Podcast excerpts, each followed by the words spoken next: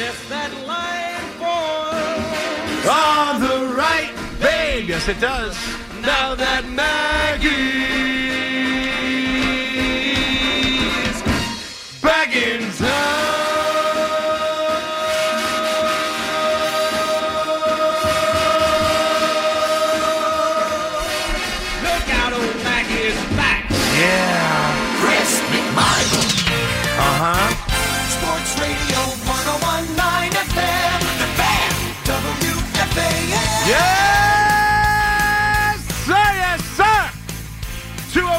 203 McMonagle here with you on the fan.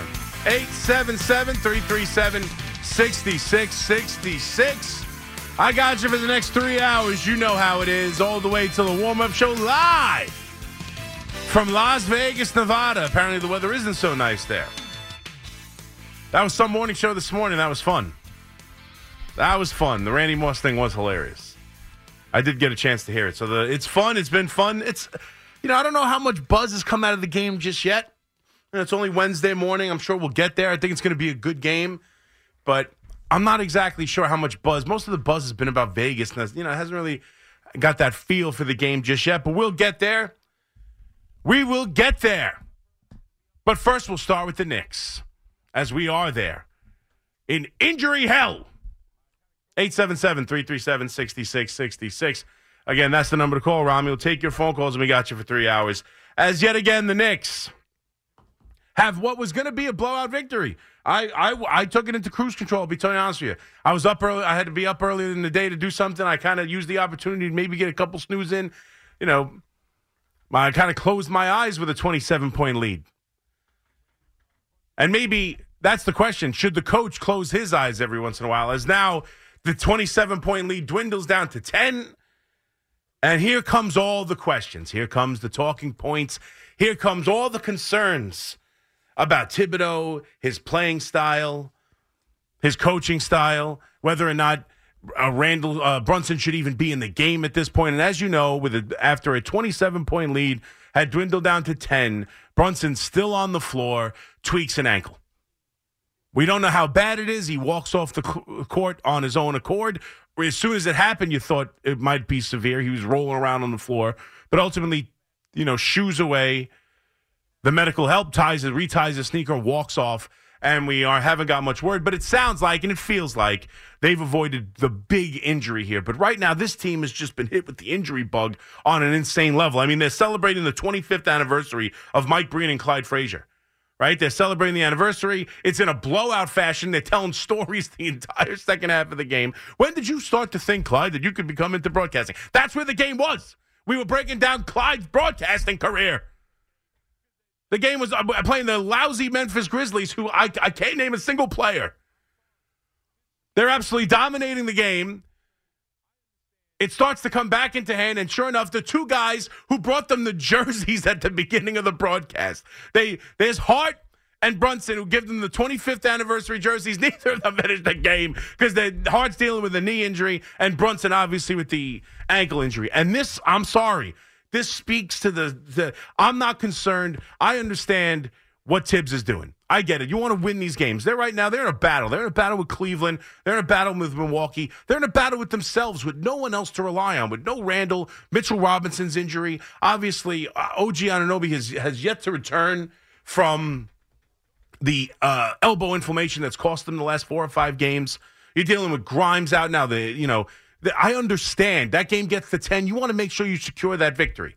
And that's why Brunson is still on the court. But this is what it speaks to. Tomorrow is an enormous day for the New York Knicks. There's just no way around it. This trade deadline, they need someone so that if a 27 point lead becomes a 12 point lead, a 10 point lead, you do not have to go to Brunson. And because I'll, I'll tell you what, in this age of of you know, I just heard Marco talk about it with Buck Showalter on load management. We all hate it, right? Except when they get hurt. Now all of a sudden, load management is all my tips. You got to have some load management skills here. You can't have Brunson on the court all game long. He can't play 45 minutes a day. You need some, you know, you, uh, Hart, the same thing. You got to too many minutes without uh, Anunoby. We're leaning on this guy. We're leaning on that guy. This is this is you're playing for the long haul here because we think the Knicks are good enough to win a championship or at least compete for one. That's the kind of turnaround this franchise has made with Brunson. And you can't have him out there every minute of every game and every time a blowout gets close or any like there has to be a time where you feel comfortable with Brunson off the court. And I understand without Randle that makes it more difficult. All the more important right now as the deadline is tomorrow the the New York Knicks have to go out there. It doesn't have to be Murray uh, it doesn't have to be Murray out of Atlanta. It doesn't have to be a superstar. And I, and God bless him the big ragu and DiVincenzo has done everything you could possibly want, particularly since OG went down over the last four or five games. He's carried them. Another 30 point game for him. He's been incredible. He's shooting the lights out for the most part, you know, maybe the exception of a game or two, but he's got 32 points again, four for nine from three point land. He's been that secondary scorer, but you can't. He was not brought here to be relied upon to, to this extent. And I know they're going through with the injuries. I get it even more so why I listen. The, Mitchell Robinson. It sounds like he's going to get back to on the court activity. I, I, like what I've seen from. Obviously, Hartenstein's been incredible, and and, and Achiuwa, and even you know they brought back Taj Gibson. Uh, you know, you're. I'm okay with some of the depth they have in the front court. I need the guy to get Brunson off the court and feel okay about where the team is because right now, against the lousy Memphis Grizzlies with a 27 point lead in the third quarter, you still need Brunson in that game to secure a victory. And that's fine. And stacking up wins is the most important thing. And you heard uh, Thibs, uh, you know, in the press conference talking about that. Hey, the most important thing is to win. Yeah, uh, fair. I get that, but the most important thing is making sure uh, Brunson and Randle, and whenever he comes back from injury, but right now we're talking about Brunson, right. The most important thing is to make sure Brunson is ready to go come playoff time. And you're not running him into the ground to hold off the Memphis Grizzlies when you had a 27 point lead. And that's why this conversation is going to come back. And again, and don't tell me, and I'm sorry, I, understand that a, a, a, an ankle can happen at any moment. I was watching SNY, and that was a point made. Like it could happen within a minute of the game. It could happen when you're exhausted. This is you're talking about a guy who's got one of the. He's known for his footwork. I mean, this guy is a an unbelievable athlete with great footwork. I'm not saying he can't tweak an ankle a minute into the game, but you are more likely to tweak an ankle when your body is fatigued.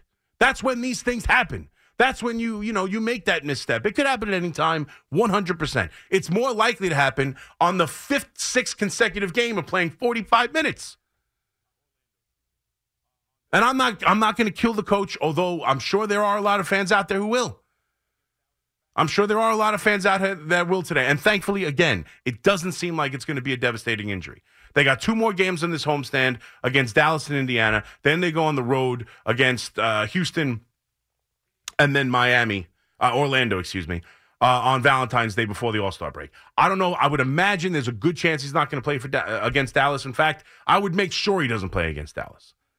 You want to win all these games, I get it, but they built themselves a cushion. They're playing good basketball. I want to make sure he's okay. I'd probably give him the Dallas game at the bare, bare minimum. You might even miss Indiana. And, and let me just say this because I know a lot of Knick fans, and I know the story of Brunson and his idea of becoming an all star. He's already an all star. The game, who cares about the damn game? Like, like, the the idea that if Brunson doesn't play in that All Star game, he's going to be somehow missed this great this great thing he's been waiting for his whole life. He got the nod. He's an All Star. He'll always be an All Star. He can always say he's an All Star. He's an All Star, even if he doesn't play in the game because of a banged up uh, ankle injury. That that doesn't bother me that much. I don't know how how he feels about it. Maybe he can play in the game for two minutes or something, but ultimately, I could care less. If he needs to sit out the game, he needs to sit out the game. It's not about the All Star game. He became an All Star. He's an All Star. We all know it. He knows it. The NBA knows it. But, you know, and this is what we talked about, right? This has been the issue with this coach. And again, he's in a tough spot. But the discussion around this coach going back to his days in Chicago with Derrick Rose has been he runs his players into the ground. Has been he plays all these minutes. And a couple years ago, when they were the four seed during COVID, and they suddenly had this pop up season, and Julius Randle first emerged as you know an all star caliber player, It was great. They were doing when everybody else was load managing. The Knicks were playing big minutes, and Randle was playing big minutes, and we loved it. And they were the one team in basketball who wasn't doing it, and it led them to the four seed. And then Randle was a complete waste against Atlanta in the post series, in the post uh, season, a complete waste. And and since then, since the beginning of his career, Thibs, that's the story around him. Great coach, runs his players into the ground. His style of basketball has its ceiling. The players end up tired at the end of the year. This is what we talked about over and over and over again. And as much as I'll tell you, Thibs has done an incredible job this year. And he's in a tight spot right now with all the injuries and who he can play. That's why Leon Rose has got to go out and fortify this team. It is no longer up for debate. There was a debate on whether or not you want to ruin the chemistry of this team or what you want to do, or should you even make a move, or do you like Grimes? Do you like uh, Deuce McBride? Do you like this team as is? Do they need to go make that move? There is no more debate. It doesn't have to be the superstar. Would, would I love to bring in Murray? Or someone who moves DiVincenzo to the bench and then DiVincenzo can be that secondary scorer off the bench? Yeah, that would be great. It doesn't have to be that. It can be the names we've talked about. It can be the Brogdon. It can be the Clarkson. It can be the different guys who come in and get those points off the bench, can create their own shot a little bit better than Deuce, run that offense, and have someone, especially Brogdon gives me that feel. I know, you know, Clarkson's been great this year. He's the leading scorer off the bench in the NBA, or at least he was the last time I checked earlier in the week. But you know, Brogdon is someone you you feel like can come in and run that second unit and get some points, and even you know, with a 10, 15 point lead, even if you want to have some of your starters in, even if Randle, when he comes back, is still on the floor, like you can leave Brogdon in there for five minutes, six minutes, and feel like the game's not going to slip away. Right now, this coach Thibs against the Memphis Grizzlies with a 10 point lead when they've come back from a 27 point deficit, it feels like Brunson better be out there or I'm going to blow this game.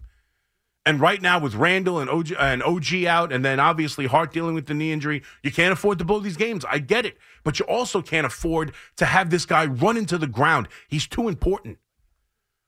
And I understand he's a tough kid. And I understand Randle's used to the minutes. And I understand this is the team and this is how they've been playing and this is how they work and this is this is how they operate. It's going to be tough to make it all the way through relying this much on Brunson when you can't take them off the floor when they're up 20 some odd points.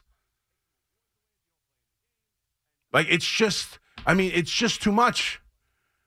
I think it was the Denver game. I don't even remember which game, but it was like a 20 point lead with two and a half minutes left, and Brunson's out there. And I'm like, Thibs, get him off the floor. And as much as we hate load management, it's a dirty word, and you know they're they're trying to limit it by taking awards away if you don't play in the games, and nights on where you're against uh, penalizing teams on national televised games, and we complain about it forever. Right now, it feels like the Knicks are in desperate need of a roster move to help them with load management, and we all hate it until we realize the team needs it. We all hate it until we realize, okay, how important was this win against Memphis as opposed to to Brunson's ankle? And thankfully, again, it doesn't seem like it's a major injury. But what about the next time? And I understand you can't play scared. No one suggests that you play scared. I understand why Thibs is doing it. You got to go out there and make a move so that you feel somewhat comfortable when he's off the floor, especially with Randle out for the long term. And I think it's going to be the long term. Right? They, they'll reevaluate in four weeks. What do you think the reevaluation is? Get back on the floor tomorrow? It's not going to be that. The reevaluation is going to be all right. Well, now we'll see. You know, now he's going to start to get back into things. He's going to step up and ramp up his activity. He's going to be gone for a while. I think they probably didn't tell you exactly what it is because you're leading up to tomorrow's trade deadline, and you don't want to give away the fact that you might be without Randle for months. We have talked about it over the last three weeks and over the last month since they made this uh, OG trade, how much we trust this organization how for the first time in forever, we feel like it is being well run. They are as smart a group as the Knicks have had, and hell, the city has had, as we complain about Brian Cashman and we complain about Stearns and whether or not the Giants should draft a quarterback, quarterback and how terrible Joe Douglas mismanaged the offensive line and all the dysfunction with our football teams, the miserable seasons from our baseball teams. Bucks openly questioning how much they use load management with the Mets. It just feels like right now, for whatever reason, the Knicks have their finger on the pulse of this team and know exactly what to do, and you feel like they have a good idea of what will help them and what they need. And what they desperately need is someone they can keep on the floor instead of Brunson and not feel like the game is going to slip away from you. That it's no longer an option, it's no longer up for debate. Leon Rose and the New York Knicks have got to go out there and provide some depth for this team. They've got to go out there and get a legitimate scorer, a legitimate runner of the second unit, and someone that can play instead of Brunson when you feel like the game isn't necessarily on the line. Because right now, without him on the floor, that's the feeling. The feeling is ha- we have to get him back on the floor because I don't care we're up 27. I don't care who we're playing. It doesn't matter. The second he's off the floor, this lead is going to slip away. And I can't afford, as I'm battling for the four seed and the three seed in this tough, mixed up Eastern Conference where the freaking uh, Cleveland uh, Cavaliers never freaking lose. You're dealing with the Celtics. You're dealing with the Bucks. You don't want to give up losses. You don't want to risk a game that you're up 27 points against the lousy Memphis Grizzlies. That's a disastrous loss. You can't afford that loss.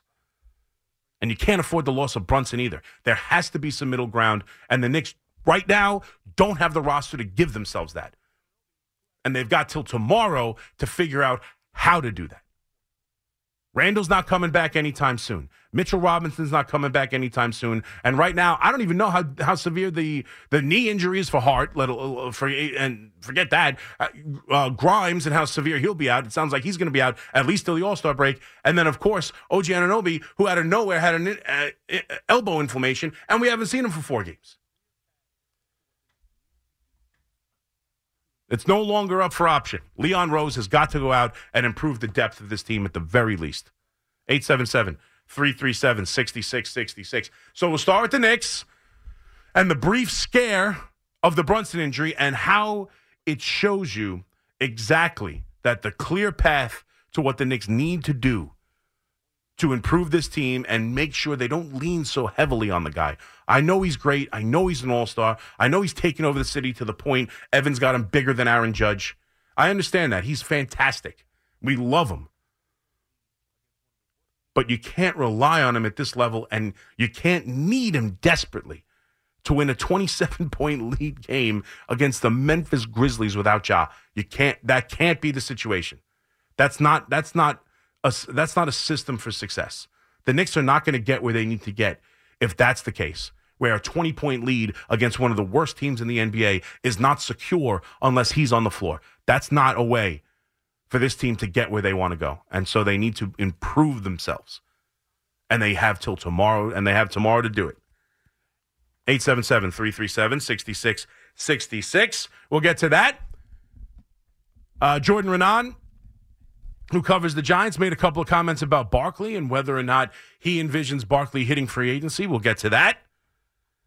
I mentioned Buck Showalter and some of his comments today as he made the re- uh, the the interview tour. We'll get to that, and then hey, what do you know? Someone's projecting the Yankees to win the division, and and and on top of that, foreseeing this young powerhouse of a Baltimore Orioles team taking a step back. Hmm. Where have you heard that before? We might just have to get into it. 877 337 6666 plus the Super Bowl. And I only got two hours and 40 minutes to do it now. So let's go. 877 337 6666. McMonagle here with you on the fan. We'll be right back.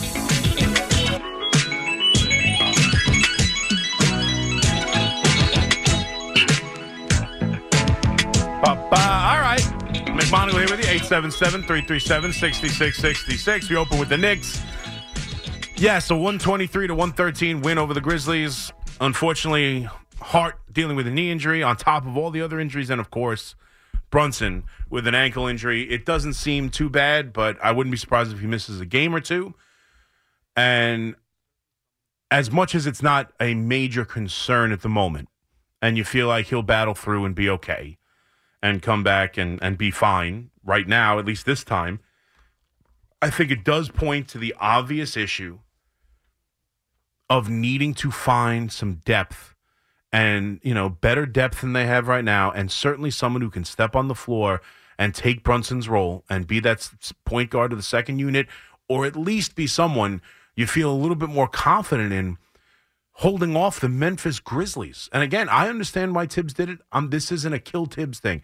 I mean, it goes to the point of how you feel about him and some of the you know this is his style. Like you, there are other coaches who would keep Brunson off the floor a little bit more and just re- hope that his team can rely uh, can hold off the Memphis Grizzlies and rely more on DiVincenzo and rely more on these guys and still say, hey, listen, I need to give. Uh, Brunson needs a break here. I'm I'm up 27 points. If I can't hold on to a 27 point lead without him, I don't deserve the win.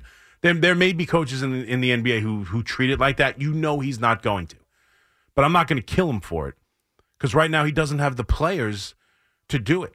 If they make a trade and this continues, then yeah, maybe that's a discussion about Thibs and his coaching style. But it's a, a it's been a talking point of how he does business and how he coaches teams going back to his early days with Rose in Chicago. This has been an issue.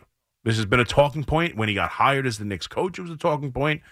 How he runs the teams into the ground, and the NBA has leaned itself towards load management, and that's anti what he does.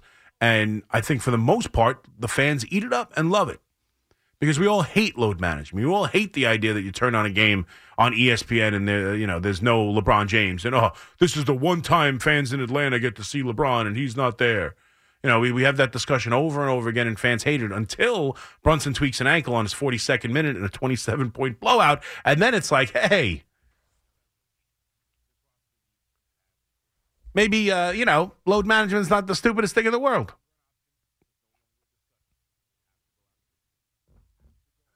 But right now, that's what it does for me. I'm I'm fine. I understand why the coach did it. I don't necessarily blame him. They did need to. You do need to win these games, and he's the only path to victory. And right now, that's what needs to change. This roster needs to have an addition. Leon Rose has to go out there and make a move at the deadline. It's no longer an option. There's no longer a discussion. You have to go out and do it. You have to go out and bolster this team. They've shown you enough. There's enough fight in this team. There's enough grit in this team. There's enough talent on this team. And they have shown you that inside this Eastern Conference, they can compete. And they are missing the smallest of little additions. You you can make the big addition too if you feel it'll work and you have the right package and you like the deal. Fine, go out and get Murray. You know, go out and trade for someone bigger than I'm talking about. But at the bare minimum, there has to be a Brogdon type player. I know he's been the the go to name, but someone like that that you feel comfortable in leaving on the floor up 12 points in the fourth quarter that you don't need to go back to Brunson because you can't rely on him at this level over and over and over again. 877 337 6666. Matt in Long Island. What's up, Matt? Hey, Chris, thanks for taking my call. You got it, buddy. What's going on? How are you? Listen, Knicks, you know, tonight's a win, but you don't want to keep this close. You don't want to put Brunson on the spot where they shouldn't be doing this. And I think you nailed right in the head. The deadline's coming up. The Knicks need a scorer because, I mean, banged up OG, Randle, DiVincenzo to play for in, but Quickley was that, but he was traded. Correct. But you need to look at a guy like Clarkson. I mean, Yeah. even like Caris, I mean, he's not going to get traded, but these guys are scorers off the bench. They mean, and the East is a tough competition. I mean, all these teams have so much depth. And listen, Brunson, he's a great player, but he can't do it all. You need someone who can ride, who get the spark to this offense and play two man game with them. All those teams have that with the duo is Tatum, Tatum, Dame, and Giannis, and Embiid and Maxey. And it's going to be tough, but the deadline, we got to see what this Knicks team get going forward. Yeah, I, I listen. I completely agree with you. I just, um, you know, I just, I just said it. Uh, I think they need to improve their scoring. I don't think there's a doubt right now. I, I think it's desperately what they need more than anything else. I understand with Randle down, with Mitchell down. Uh, you know, Achiuwa stepped in and been really good, and he's got great hands, man. He had a play where, you know, there was a couple plays, and and um, obviously Hartenstein is really good around the basket. He's I think he's a better offensive player than Mitchell Robinson. He made a couple of great passes uh, to uh, cutting Achiuwa underneath. They had a, they had a kind of a little thing there where they would get the ball uh, to Hartenstein in the paint, and then a cutting a Achiuwa he'd make a great pass to. And there was one where it was like deflected, and you could tell the ball went up in the air, and he quickly changed. He was going to get that pass right at his chest, And I mean, he quickly reached up and grabbed in stride, reacted to a tip ball and reached his hands up, grabbed it, and, and put it back in the basket. I mean, like, Achu has been really good. He looks athletic to me. He looks good. I'm not calling him an all star. I'm not saying he's, you know, anything more than just a, a piece right now that has stepped in fit like this team like a glove. I like him. I like Hartenstein. Uh, I, I, I, as much as they could probably use some depth there, uh, we expect Randle and Mitchell Robinson to come back. I, we dead. The Knicks desperately need someone to be that sec. I don't think McBride is the guy. I like him. You know, he had a he, he's had a decent run here. He's he he got 12 points in this game. He played 31 minutes. He shot better from the three point line, uh, three point um, mark after uh, uh, a poor start. Once the trade was made, when the f- trade was first made, and this role uh, increased for him with the with the dismissal of Quickley. Early on, it was rough for him. He's gotten much better. He shot the ball better. His defense has gotten better. He's filled in uh, a little bit better. I still don't love him in, in that spot. I still don't trust him. And clearly, neither does the coach without Brunson. That's the spot they need. They need to replace what Quickley did. That was that was that was the initial talking point. Even when the trade was made, you know, Barrett was the guy. Okay, you know that's kind of what OG is going to replace, right? OG is a better version of Barrett. Uh, doesn't need the ball to impact the game the way Barrett does. Fits better into the starting lineup than Barrett did. You know, he, he's a much better perimeter defender than Barrett is. He can shoot the corner three better than RJ can. Like he fit that role, but there was really no one to replace what Quickley gave you, which is that instant offense off the bench, runner of the second unit. And through the first however many games it's been, 20 games or so, they've done a remarkable job not necessarily needing it. But that doesn't change the fact that you watch these games and, you know, there is foreshadowing. You can see it coming. They're going to need that. They're just flat out going to need it. And so tomorrow at the trade deadline, they're going to have to fill it. Steve in Stamford. What's up, Steve? How you doing, C Mac? Good, buddy. How are So- you? I'm good. So we've been talking. I've called you the last couple of weeks. We've been talking a lot of the Yankees and Blake Snell and things like that. Yes. I'm also a lifelong Knick fan, and I was at the Denver game, section 116, and facing right at the Knick bench. And what I'm going to tell you, because I know you mentioned it, and I got to say, first of all, I love Thibodeau. I Yep. defense first. I love he was the assistant in the Riley years. Sure. I love every that guy is a is a freaking New Yorker. I love everything about him. But the one thing, we don't need a complete change. We just need a tweak. We were screaming, and I, I got the guys around me to literally scream with me. Yeah. Evan Ford, Evan Fournier left that game with five minutes left. He left the bench. None of us could figure this out. Yeah. He gets up, five minutes left. We're up thirty something against Denver, and Brunson and the rest of them is still in the game, Yeah. and we're screaming for Fournier. We're screaming for Malachi. We're screaming at Thibodeau. So this is like not a. This is uh, this is not a second guess. I was doing it that night. Right. I was losing my mind. And it, it, why Fournier gets up? I mean, that guy's got. I, mean, I, they probably did it to not you know, get him injured, so that you know they can Bingo. keep that asset of a Bingo. tradable contract. They need. They I- need. They might get it. need to move him. They can't afford him getting injured, and he's out of the rotation anyway. So it's not like with 30 points, there's enough guys. It doesn't have to be him, but it, it, Brunson shouldn't be on the floor. No, it's but I mean it's it's ridiculous. And like you're saying, like you're mentioning the depth. I, I, I'm fine with Jericho coming in. We have so many Yeah. big men I'm comfortable with. Yeah, I agree. first of all, Hartenstein Hartenstein is far better than Mitchell Robinson offensively. Offensively, yes. You don't have that, and you don't have the hack of Mitch to worry about at the end of the game. Correct. And the 50% foul shooting. So, but I, I I don't mind any of the Knicks bigs. I'm comfortable with all of them. Yep. But you've got why can't Thibodeau? I'm not asking to change who he is. I love who he is. Right. But just tweak it. In the games they're up 25 plus with four minutes left. Can we see Archie Tanaka? I mean, why are these guys on the team Mhm. if you're not going to play them with four minutes left? No, I I, mean, just you- you- I get you. I, I, I- with a big lead and, and four minutes left, you, you should you should open the rotation a little bit, and certainly get Brunson off his feet. And you know that's not necessarily the case in this game. I want to make it clear. They did. He he got hurt with a ten point lead. It wasn't like he was. They weren't up twenty seven when he got hurt. It was a ten point lead, whittled down from twenty seven. So I, I I get it. I get it.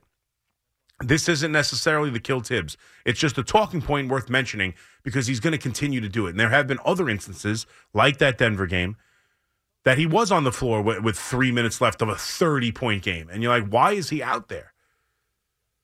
And now you're seeing it again. I, I don't I don't love load management, and I love the fact that Brunson plays every night. And when Randle's healthy, he plays every night and almost every minute. I love it. I love it. And I do like Thibs as a coach. And for the most part, I thought it was a little bit of an overblown story about how he doesn't limit guys. But the problem is right now not necessarily the Thibs coaching style. It's that he really doesn't have anybody to go to that you feel comfortable. Like in a you know against the Grizzlies, like this is the perfect example against a bad team like the Grizzlies, or you know when they played Charlotte. Like if you have a ten point lead in the fourth quarter with five or six minutes left, you shouldn't have to run back to Brunson. Like there's got to be someone in there that you feel comfortable enough. Like yeah, okay, against Boston, and you got a ten point lead with five minutes left. Okay. But like against the Grizzlies, who are literally playing nobodies, I mean, who literally are playing a horrendous basketball. You're playing a horrendous basketball team. You need to have a guy that you feel good running that offense, who can who can figure out a way to get DiVincenzo the ball, and can figure out a way to move the offense around and maybe create his own shot, score a basket himself, hit a three pointer himself, and run that offense without Brunson on the court to uh, on the court to to secure a ten point you know lead with five minutes left in the game. That's you need that. You need that. And right now they don't have it. And they've gotten through with it. And listen, it feels different when uh, Anunoby's out there, and it feels different when Randle's out there. I get it. But right now they're not out there. And I don't know when Randle's coming back. But this team's too good. And this team has a chance to do something special. And it just needs a little tweak. And I fully expect it. But this is now, it's no longer a debate. It's no longer, you know, there now now you're disappointed if nothing happens. If nothing would have happened a week ago, you would have been like, okay, all right, let's go to let's go to battle. We know the guys we have. We've been we've been the hottest team in basketball uh, in this stretch. Uh, feel really good about it. Now you desperately you desperately need someone. You probably needed someone the whole time, but now you desperately need someone. Mario in Long Beach. What's up, Mario? Hey, C-Mac, nice job today. Thank you, buddy. Yeah, so uh, you know the Knicks. I'm a lifelong Knick Jet uh, and uh, Knicks uh, fan and Jets fan. Okay. And Yankees, like you are. Yeah. Well, at least you got that going for you. L- let's let's uh, let's pump the brakes on uh, Brunson better than Aaron Judge, though. It's, it's well, he's, it wasn't so much better. It was runs the city. You know, the Yeah, big, which is uh, yeah. Let's. I, I was. I texted Evan and I told him. I said, "You're a son of a. You're. You know, you pissed me off today because we wanted to enjoy Brunson. We wanted You- to enjoy that moment. and instead at two o'clock, he opens up with he's more. And now, now all of a sudden, I got to downplay Brunson because he's not Judge. Like I, I was know what so it is, pissed off. At, I was so pissed off at Evan. yeah, you know what it is though. I, know the way uh, Evans' mind works. Yes, so do I. If he wants to say something good about a, a team he doesn't like, like the Yank, the like the the Knicks, Mm-hmm. he has to spin it to say something bad about the the Yankees. Right. No, that's what he wanted. He had to bring someone Yeah. down. He had to create some like perfect like me, like a Yankee, good. like me, like you, a Yankee fan and a and a Knick fan who is you know basking in the glory that is the greatness of uh, Jalen Brunson and enjoying it. He had to come out and say, you know what? He's even better than the other guy you love. And now suddenly I got to go like. Listen, Evan, you idiot. I love Brunson, but I mean, Judge is an MVP. He's the best player in baseball. Like, it's not, it's so stupid it bothered the hell out of me that stupid discussion. I texted him too, and he was like, "You're kidding, right?" I'm like, "No, I'm not kidding. You're a bastard. I'm pissed off at you today. You ruined you ruined my day. It was supposed to be oh let's have fun enjoying Brun- uh, Jalen Brunson. And instead, it was I- like I had to I had to I had to knock Brunson down a peg because it, you can't compare him to Aaron Judge just yet. But whatever. So don't. Yeah, yeah. I mean, to your point, is that's exactly what it is. Especially when he was also saying you can't win a championship unless you have a top five player, and then he was naming some of the players. But I'm saying, wait a minute, it's a position player, not just top five in the league. He's a top five uh, in the league point guard right now. So yeah, I, I- don't believe in that either. Yeah, That's that, that's fine. He, Evan Evan has that's more of an Evan. You can actually point to that and look at top, not even just positions. You he made the case, and his that case is better. This who runs the city is completely objective. Like you can you can look at teams that have won championships and whether or not they have a top five player in the NBA, regardless of position. I mean, and and he he makes a compelling case in my mind. But the the the the point is, is we don't know. You know, I wouldn't say right now that um, uh, what's his name in Miami, losing my mind. Um, the star in the star for the Heat, Jimmy. Oh, uh, Butler. I wouldn't Butler, say yeah. I wouldn't say that Butler is a top five player in the NBA right now, but you get him in a seven game series, and he is he's like a he's like a top five player. He plays like that, and there is a chance that you could look back years from now and go, you know what, we didn't recognize Jalen Brunson as a top five player in the NBA, and he might he might have been. So I, while I agree with you, the Knicks can compete for a championship. I also do agree on some level you need that star. Like it's very difficult to win without one. Well, I think he's it. Don't you Well, think he's it? I don't know. I, I don't know for sure he's a top five player. In fact, right now in this moment, I would say no. But he's that doesn't make him not great. He's a top fifteen player. He's a top ten player, maybe. But that doesn't mean with the right Correct. players around Of him they can't win. I agree with you. You know, I because he's not. Now that's the point he was trying to make. But but to your point about getting a player, that's absolutely right. Because what they can't have, and I noticed this in the Lakers game, and if you watched it too, I'm sure you Yep. did. Yeah. No, the Uh, fourth quarter they couldn't they couldn't hit the ocean off a boat. It was Yeah, but you you know what they were doing, which is very smart. They were doubling off of Brunson. Hart. Yeah. So they left Hart wide open, and Hart can't score. I mean, he's a, he's a, I like the way he plays. yeah, but- he but can he can shoot if he's if he's if he's feeling it, he can shoot a little bit, and he's terrific going coast to coast. He can Right, take he right. can take the ball to the lane, but no, in a, in a half court offense, if you if you have him just you know hanging out the top of the key with the ball, it's going to be very he he can't create his own shot. Totally agree, uh, and that's the thing right now with this team without all the different injuries. They double Brunson, and that's it. I mean, I know he got 17 points in the first quarter of this game, but for the most part, the better teams, especially who have the ability of some length and have someone like Davis who can rim protect, and then you could just throw a couple of defenders out at Brunson. You're right. Once they do that, right now they don't have anyone to score. And and that night, DiVincenzo was a little bit cold at different times in the game. I know he put up a ton of shots, and that's what he has to do uh, to score. But yeah, no, they don't have that guy that you feel confident in. And it's not even so much that because I'm I'm less concerned about right now what it looks like when Brunson's on the court. I'm I'm a little more concerned about what it looks like when Brunson's off the court. So your point is one thing where even with Brunson on the court, you double them right now they don't have another option. I get that. I expect their options to come back and I still think they're good enough as long as OG is back somewhat soon. Like I still think they're good enough to win some games here and overcome that and Brunson's good enough to overcome some double teams. Thank you for the call. Like if you want to call him a top five player, you can't have you can't have him being shut down with double teams. You got to find ways, and he's got to find ways to still impact the game and score. And I trust that he can. I'm I'm I'm concerned about that, especially without Randle. But I'm more concerned about what happens when he's off the court, not when he's on it. I feel very good when he's on it. Even through double teams, they happen to be ice cold that night. I mean, even even Achiuwa and Hartenstein right around the basket were missing everything. We're missing everything, and I think Davis and and an elite defender at that position gives the the Knicks some problems. If you could double team Randle, excuse me, if you could double team Brunson and make it very difficult to score in the paint as well, now you have a problem. Now now the Knicks have to shoot threes or they they can't score. So I thought the Lakers brought a unique uh, problem for the Knicks that night, and they were just ice cold. Even and Hartenstein and, and Achiuwa, who've been really good around the basket and were again early in this game to build a 27 point lead, just couldn't get baskets against Davis and the, the Lakers. But I'm less concerned about what happens with Brunson on the court. I feel good about it on when he's on the court. It's when he's off the court. And it's the idea that you need him on the court every single minute, no matter who you're playing, no matter what the lead. You know, he's off the court, and they and, and suddenly they're down. A 27 point lead becomes a 10 point lead. Like that's the issue. That's the issue. They don't have someone to supplement when he's off the court, and he can't be on the court 45 minutes a game. He just can't. He can't continue to do that night in and night out. It's just it's not feasible. You're going to get moments like this.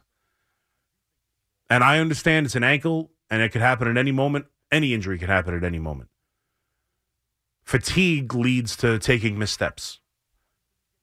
And that's what this was. It was a misstep. That you know, fatigue leads leads to not exactly getting your foot in the right position.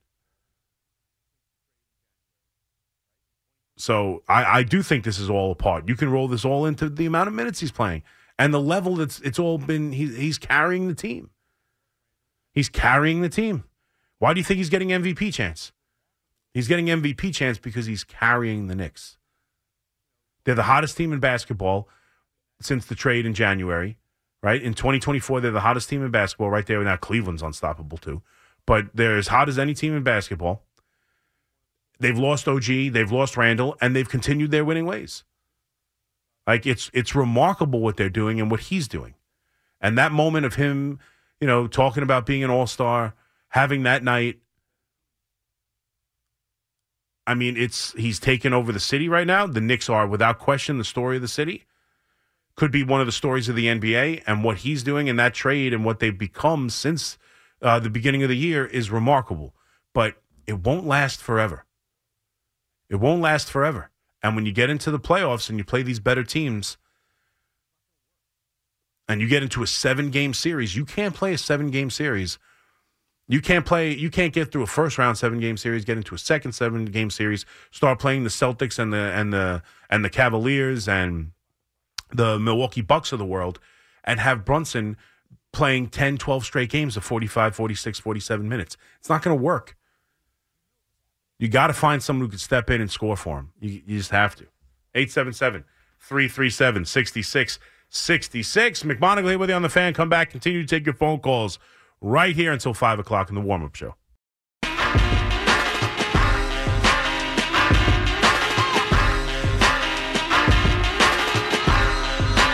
All right, 353, McMonagle with you, all the way to 5 o'clock, 877 337 6666. We opened up with the Knicks and their win over the Grizzlies, but their loss of Brunson. It doesn't seem to be that bad, but we'll see how many games he misses. But the overall arcing theme is that they need to find a way to be okay with him off the floor. And right now, they're just not. Uh, and, you know, to Thibs's point, and, you know, Rami was at the game and he was just mentioning to me, we could talk about it for a second.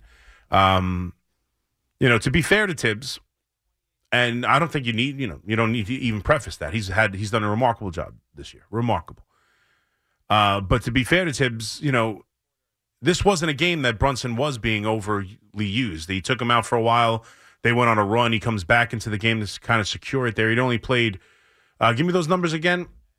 He had played. He had played 28 minutes when Thibs brought him back in in the fourth quarter. Totally ended Right. up only playing 31. Yeah, he only played 31 minutes in the game, yeah, before the injury. But he brought him in at the eight minute mark of the fourth quarter, and then he ends up going out at the five minute mark. So Right.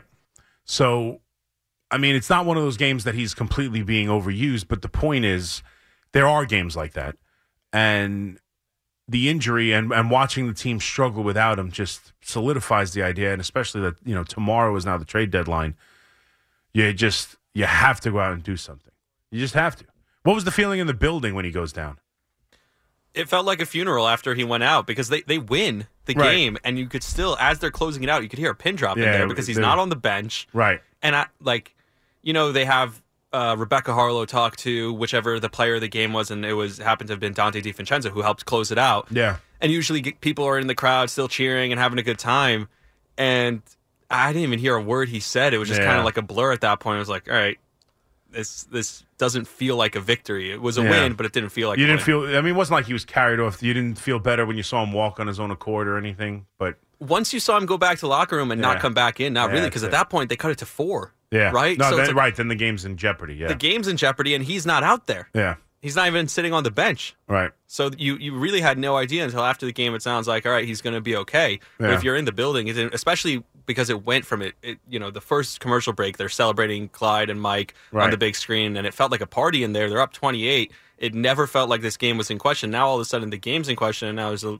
larger season Yeah. question looming over. Yeah. No, probably a weird spot for the fans there. Excuse me. But thankfully, not the case. But they've got to. They've just got to find a way to get. You know, we'll we'll see what they do. And I trust Leon Rose like like never before. I mean, I mean that's the feel. I would think from uh, most Knick fans right now, we are so just completely enamored by the play of this team and what it's become since that trade uh, for OG Anunoby. And right now, whatever they do, they but they got to do something. Like I was almost at the point where I would have been okay if they did nothing. I would I would have been disappointed. I feel like this team deserved the shot to to improve, and and you know even if it's just a depth move. But now you just feel like you absolutely need it. You need someone to come in and and, run that offense and bring the energy that you know the team really hasn't had a lack of energy. But now with these injuries, I mean, you miss that quick. If Quickley's in this game last night, like that energy of Quickley coming off the floor, hitting a couple shots, skipping down the floor, back to defense, like they need some of that. They need some of that back in the building. It almost felt like, are they even going to make a trade now? Because if Brunson's hurt, it won't matter if they make a trade. Right, That's right, the feeling I had in that moment. Obviously, Right, I didn't right. know that it wasn't severe, but you're like, wait, so OG, I'm starting to get nervous about Yeah, that. I'm because really starting to get nervous about it. Still no update, and No. elbow inflammation that could be He's like- tendonitis or something. He's in he's in warm ups the night he decided they they shut him down, Uh, uh, and then now it's been four. Like you figured, oh, it's a one game thing. He's he's literally in warm up shooting around, and then they say, ah, last minute scratch. You figure maybe a couple shots felt a little soreness, and now really concerned about him. I agree, but you're right. Yeah, if Brunson's down, then there's no point. Just you know, right. Then the wave the white over. flag. Yeah. It's over. Yeah. But yeah, I can imagine all the things going through the mind. I remember uh, I was at the game, not nearly the same kind of thing, but I was at the game when Derek Jeter collapsed his ankle uh, against Detroit in the playoffs, and like everyone's leaving the. They they had a rousing comeback in that game. They they tied the game up. They end up losing the game, and I believe in extra innings. Uh, and there was really it was hard to get excited in the game and then leaving everyone's just like how bad is it how bad is it and we found like i remember walking to the car and going on on uh i guess twitter was a thing back then 2000 It was 2012 or 12. 12, right? yeah, so- 14 was the last year. yeah yeah yeah so and we found out his ankle was broken i was like oh jeez I mean, the Rodgers game. Think about that. I, I'm a Jet Yeah. fan. You have this crazy walk off win, and I remember I, I was leaving Yeah. here. I was driving home after the win, yeah and I'm like, I don't feel anything. The win, the, I the, know. the, the punt return for a touchdown did nothing for me. I was like, the season is over before it started. Yeah, you know that's actually an interesting. Uh, what's the the most meaningless one? Now this thankfully doesn't have that feel to it because Brunson's going to be okay.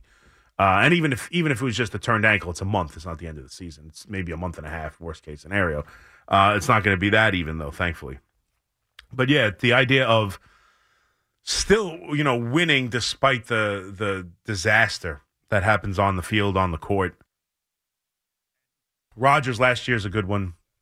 The one I mentioned, the Yankees didn't even win. I'm trying to think. What's another one where the win just felt absolutely meaningless after a devastating injury? Rodgers has got to be the worst because it's it's just it felt like the whole season was over. You just I- beat the you beat the Buffalo Bills, who've owned the division. You beat them on a walk off punt return, and despite the coach being really excited on the sidelines, I'm not sure how many fans in the building were. And, and that was the exact feeling of it was like we're this good. We knew we were this good without Rodgers, but the difference, what was going to get us over the top, was Rodgers, and now it's over. And it actually was worse that they won because I remember when he went down, I felt nothing. I was immediately numb. I was like, I can't believe this happened to us again. And then when they won, all those feelings came rushing in again. Like I can't. It's last year all over again, and it was. Yep. Well, for the next morning, he got yelled at by BT. Um, not you specifically, but the entire fan base. Quit walking around like a loser. Um, but you were losers, and he should have known it. Shame on him. Right? That's what I say. That was the worst thing that could have happened ever Jeff Van Uh, uh, not only that, it was the worst thing that happened to the Jets. You can make the argument that Mm-hmm. that winning that game gave them belief that they could get through with Zach Wilson. Yes and no. I mean, it did. I also think that, and look, uh, open up Pandora's box here. When you knew Aaron Rodgers was done for the entire season, I think they looked at it as what band aid can we get Yeah. is really going to make this season worth something? Probably nothing. Maybe by some miracle, Zach Wilson turns into the player we hoped he would be. Yeah. Just by being around osmosis, being around Aaron Rodgers Right. for the last few weeks. Maybe that can do something because that was their only hope. I mean, honestly, people, the the Flaccos or whatever, whatever other crap quarterback that was on the market, the Colt McCoys. Do you really think that this team would have won 11 games with them? Like, no, they No, wouldn't. maybe have. not. Ele- I think they could have been a playoff team. I don't. Yeah, I think they. pro- I, I, I mean, I, with that defense, I think they probably could have. I think a backup quarterback is what he is. A really good one gets you through five or six weeks. He treads water. You need him for 17, you're going to see the warts eventually. Oh no, no doubt, no doubt. But uh, I mean, I, I, the but I'm just saying the worst warts are better than Joe Flacco's warts are better than the the beautiful face of Zach Wilson. Yeah, the Flacco I'd that we saw have in, I'd rather have the Flacco warts. the Flacco we saw in Cleveland, the Flacco we saw with the Jets was just as bad.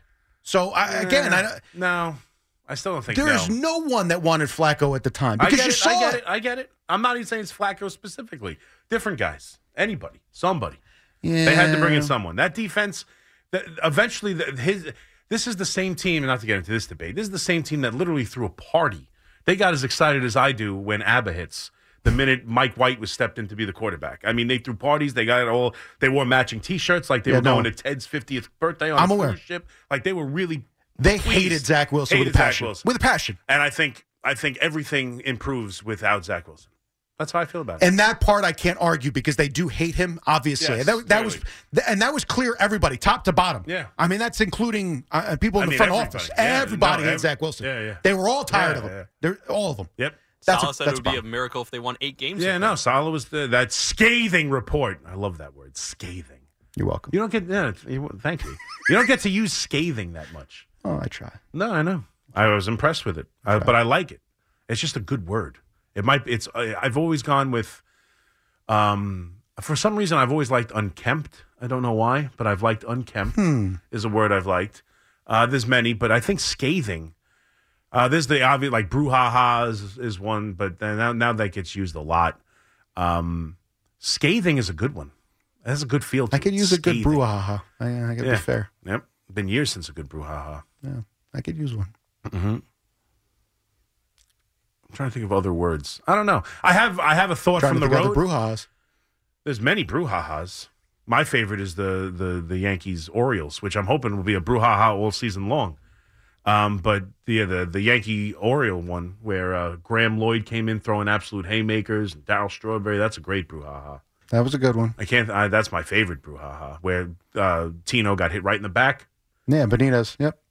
I like uh, when you if you watch that again, if you Yeah. notice, all of a sudden Scott Brosius winds up one on one with Benitez right by the dugout, Yeah. and the look on his face went, "What the hell just happened Yeah, here?" yeah, yeah, Until then, Darryl Strawberry comes flying in, and you can see Brosius go, "Oh, thank God!" yeah. Yeah, But I like that part. Yeah, but it's it's Graeme Lloyd throwing the windmill punches. That's my favorite. He comes running in completely, and I think Yeah, he's got- totally out of control. And I, and I think he's got like one arm in a. Ja- I got he's got just his left arm in the jacket, like he was you know keeping the his throwing arm warm. So it's like the jacket's all over the place. He looks like a kid that just took his backpack off coming out of school, and he's like the half a jacket on throwing haymakers. That was tremendous. Very good one. Hockey has it right where they let them fight. It is weird. If you really think about it, it is bizarre that the hockey you get five minutes, and in other sports you get suspended for sixteen games. Like it's bizarre that you know you're allowed to punch in hockey, and literally they just watch you fight for a period of time until they deem this is no longer exciting, really, and then you get five minutes for fighting. And in other sports, you throw one punch, uh, you step on the court in the NBA, you're suspended. But in hockey, you could throw punches. Almost feels like it's like they treat it like your children. All right, look, get it out of your system. You're Right, done. exactly, You're yeah. tired now. Yeah, All yeah, right, yeah. go go get changed. Yeah. Wash I- yourself up and come back. I had to do that yesterday with re- my uh, the little guy would not. I was reading with my older son, who's you know, we were reading some book about some kid who's in school. It's it's really boring and pointless. So we're reading this book. We're reading a couple of chapters for his homework assignment, and the other guy will not stop giggling, and he's causing the other guy to just giggle, and I'm uh, he just will not. And so I just did that. I said, "You two, go over there." laugh for 10 minutes. I'm like, you get the giggles out, and then you come back. And I thought it was like, I'm just like, go get your giggles out. It, it did not work. I was going to say this worked. No. So I mean, stupid. How Like, the I hell think- did you think that was going to I work? don't know. Or did you just want ten minutes of Yeah, peace? yeah, yeah, exactly. All I right. forget. I was, wa- I was whatever game was on. I'm like, I'm watching this. Go, you got. I, I can't do this anymore. Ten minutes of giggles. I was watching the Ranger game the other night. That's when it was. I was like, you go get your giggles out, and that just it didn't help. See, that's A plus parenting right there. Yeah. I just And want then 10 minutes alone. I- Go-. Right. And then I threatened them that I would. I said, if you are, you know what? No reading until 8 o'clock when Raw is supposed to start because they love the wrestling. So I'm like, instead of Raw, we're going to read at 8 o'clock. And then that kind of worked. But to just go and get your, your laughing out, that did not help. Did not help at all. All right. 877 337 Scathing. 66 scathing. It's just a good word. Scorned. It reminds me of scorned. Do you remember scorned, by the way? Scorn's a good word. Do you remember Scorned, the like the Cinemax late night movie? There was Is like this like a Skinemax yeah, movie? Yeah, yeah. Back in the Scorned? day, yep. Scorned with what's her name? Oh, she her. had a, she had a lot of those uh, like kind of late night Skinemax movies. Uh, All right, help me out here, Mac. I think it was called Scorned, right? It was called Scorned. That this one I'm unaware of. Uh, AnnaLynne McCord? no. Who the hell is that? No idea. There's a movie called Scorn Yeah, from no, it's 2013. no, yeah, no. It's earlier than that. 1993. Let's try that one. Shannon Tweed. That's it. Scorned. A vengeful widow. Uh, a vengeful widow is out to seduce the relatives of the man she blames for her husband's death.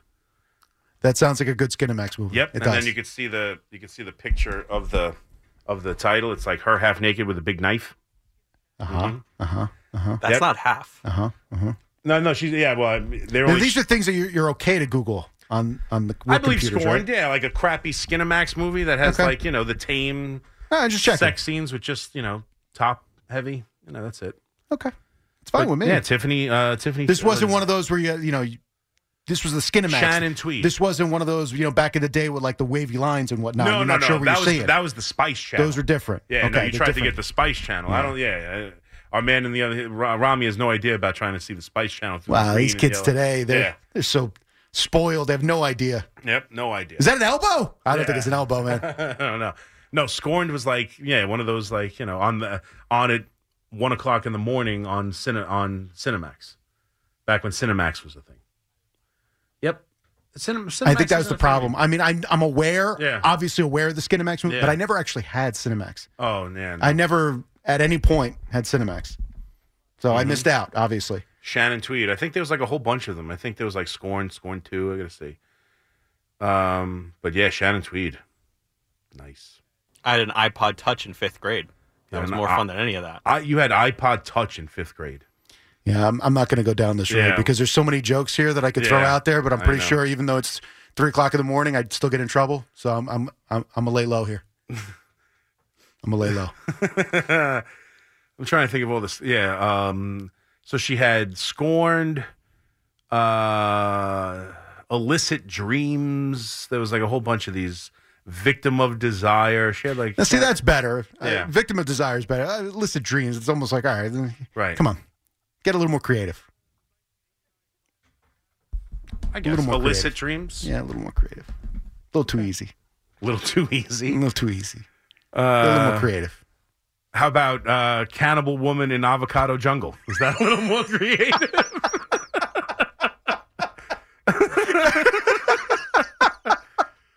Uh, the 1989 classic, Cannibal Woman in the Avocado Jungle of Death.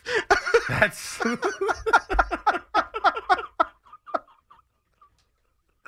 uh, Bill Maher is in it.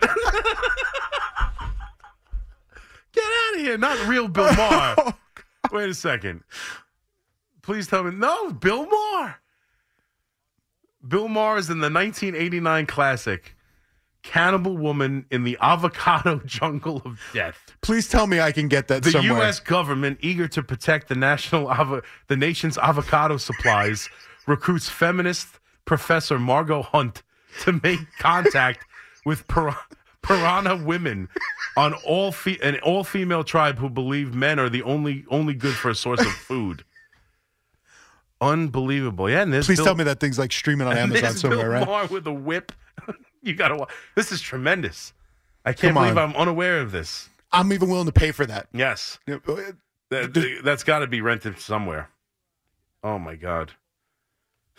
I guess that that's a little more creative than illicit Now, dreams. that's- see, that, see, that's creative. I like that. Once you start involving avocados and fruit and whatnot, now I'm interested. there you go. Look at Bill, the young Bill Maher. Kind of looks like Dave Portnoy, actually. All right, 877-337-6666.